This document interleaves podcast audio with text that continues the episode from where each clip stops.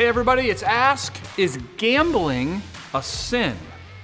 Got a couple of questions here on Ask. This is the episode you've been waiting for. Probably. Let's watch. Welcome to the Ask series, where Pastor Jamie answers your questions about God, the Bible, and your life. You can submit a question from our website, cornerstonebv.org, by going on our Facebook page, Cornerstone BV, or on Twitter at CornerstoneBVMA. Remember, if you don't ask, you won't get an answer. Welcome back to Ask. I'm Pastor Jamie. We're at Cornerstone Church. This is where you ask questions, right? You go to cornerstonebv.org, you hit the media page, drop down, and there's this ask thing. We're changing up our website, but I'm sure it'll look something like that, right, Steve? Uh, and you hit ask, you submit your question, and uh, you can leave your name, but most people don't. It's fine. We need your questions. We're a little bit low on them, so if you want your question about your faith or um, an issue about the Bible or life, how do we look at it, um, personal things going on, whatever it is, I'm sure other people have it. Well, that aside from one question we're going to answer today. Guarantee nobody but Jack has that one. But that's okay. I'm going to answer it anyway, right? So go to the go to that uh, our website and do that, and uh, that way you can get your question answered. So the first one is gambling is sin, as I mentioned in the open. Um, you know, we get that a decent amount. Uh, there's a lot of different things that would be defined gambling. Playing the lottery is technically gambling, right? Playing a game of poker with your friends is gambling. Going to a casino is certainly gambling. Gambling on sports, gambling, you know, uh, basically whenever you put up money to try to win more money, uh, there's luck and chance involved. That's gambling, right? So there's certainly some in history of the church would say all forms of that are uh, evil and sinful. And I think, like other difficult issues that need conversation, um, that is too easy and not the case. The Bible does not say anything really about that. It says something things about chance and luck and being careful about about kind of devoting your life to that because it's going to go badly, right?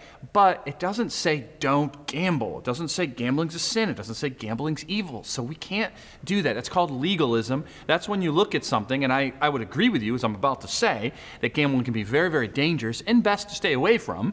Um, but, and so what we do in legalism is we take that as a very uh, core issue and we build walls around it and say it's biblical, right? Never gamble, right? Because gambling can cause really big problems.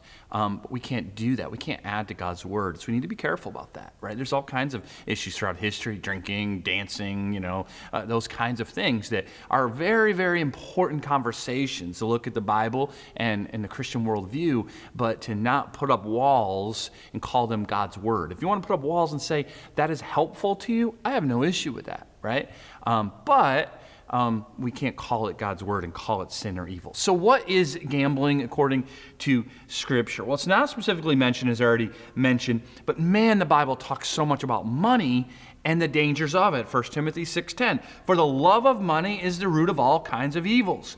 It is through this craving that some have wandered away from the faith and pierced themselves with many pangs.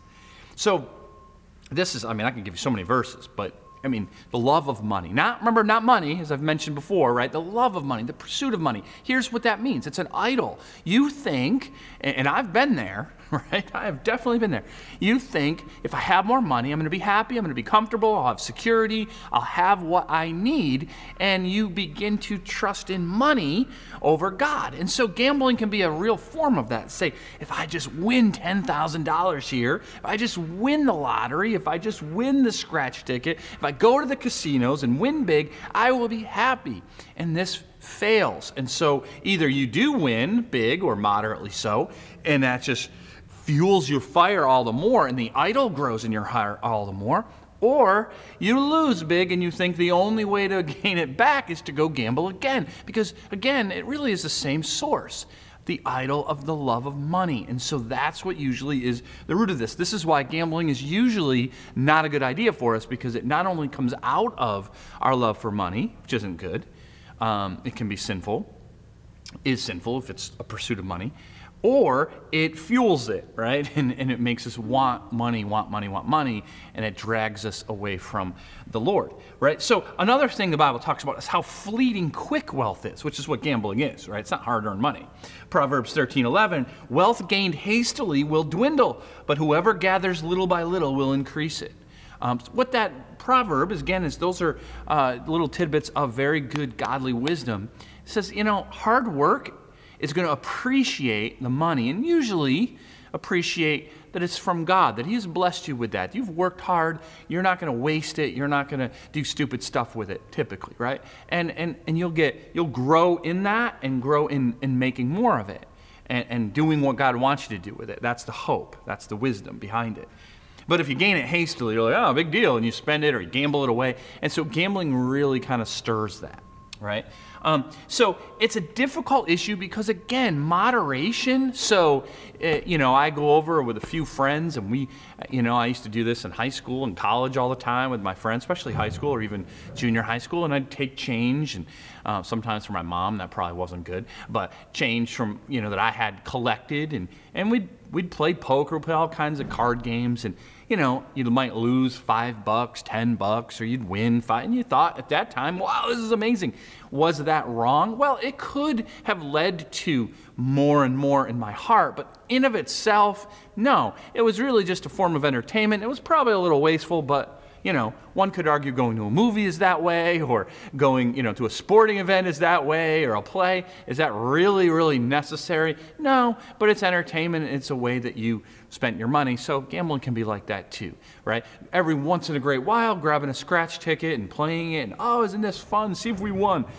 Is that wrong? Eh, probably not evil in of itself, right? But casinos, other places of gambling um, that we frequent often, they're places that are designed by those who make them to drag you, tempt you into not only more and more gambling, but other vices that are not good for you, right? They give free drinks often, right? There's just other kinds of shows that sometimes are fine, but a lot of times are not. And it just shouldn't be places that Christians should be frequently, often. Does that mean you walk into a, a casino because it's someone's birthday party or whatever, that you're necessarily in great sin? No.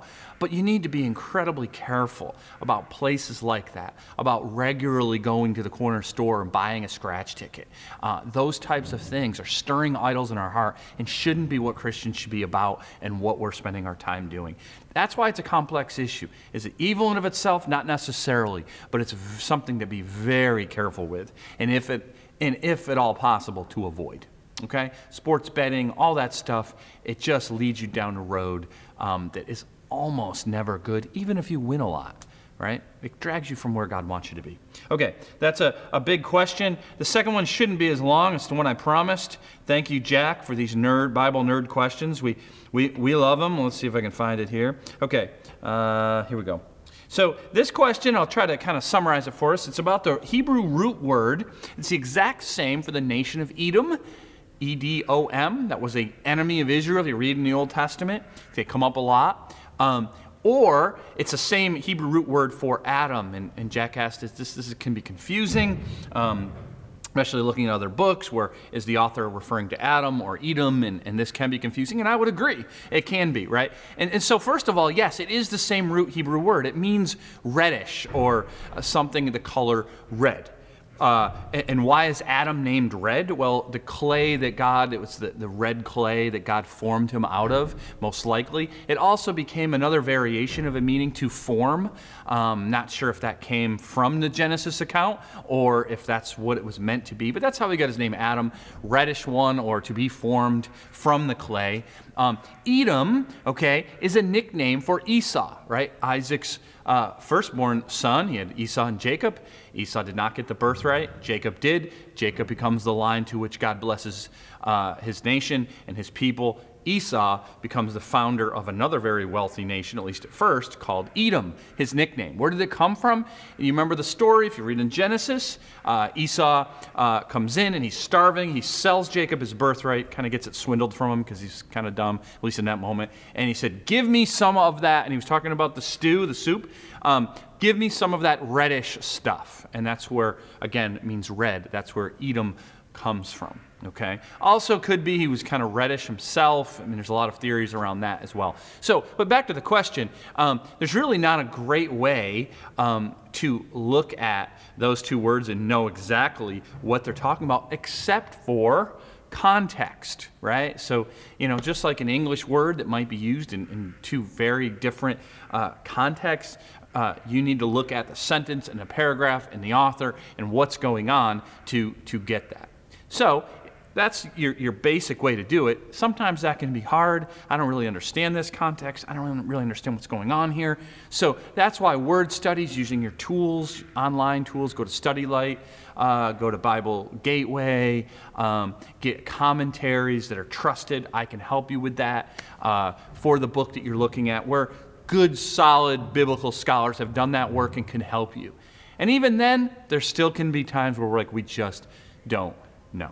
So, good question, Jack. Love you. We'll talk soon. Remember, ask your questions. You too can be like Jack and be a Bible nerd and ask a question like that.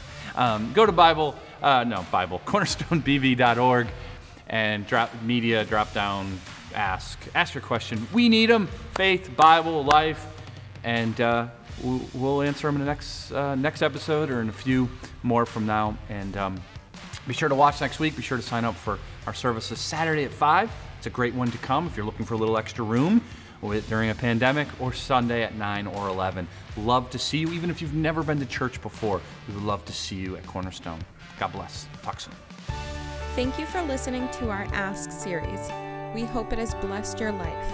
You can submit a question from our website, cornerstonebv.org, by going on our Facebook page, Cornerstone BV, or on Twitter at Cornerstone BVMA. Remember, if you don't ask, you won't get an answer. You are welcome to join us on a Sunday morning at either 9 or 11. We are a gospel centered church where our lives are transformed by the power of God's Word.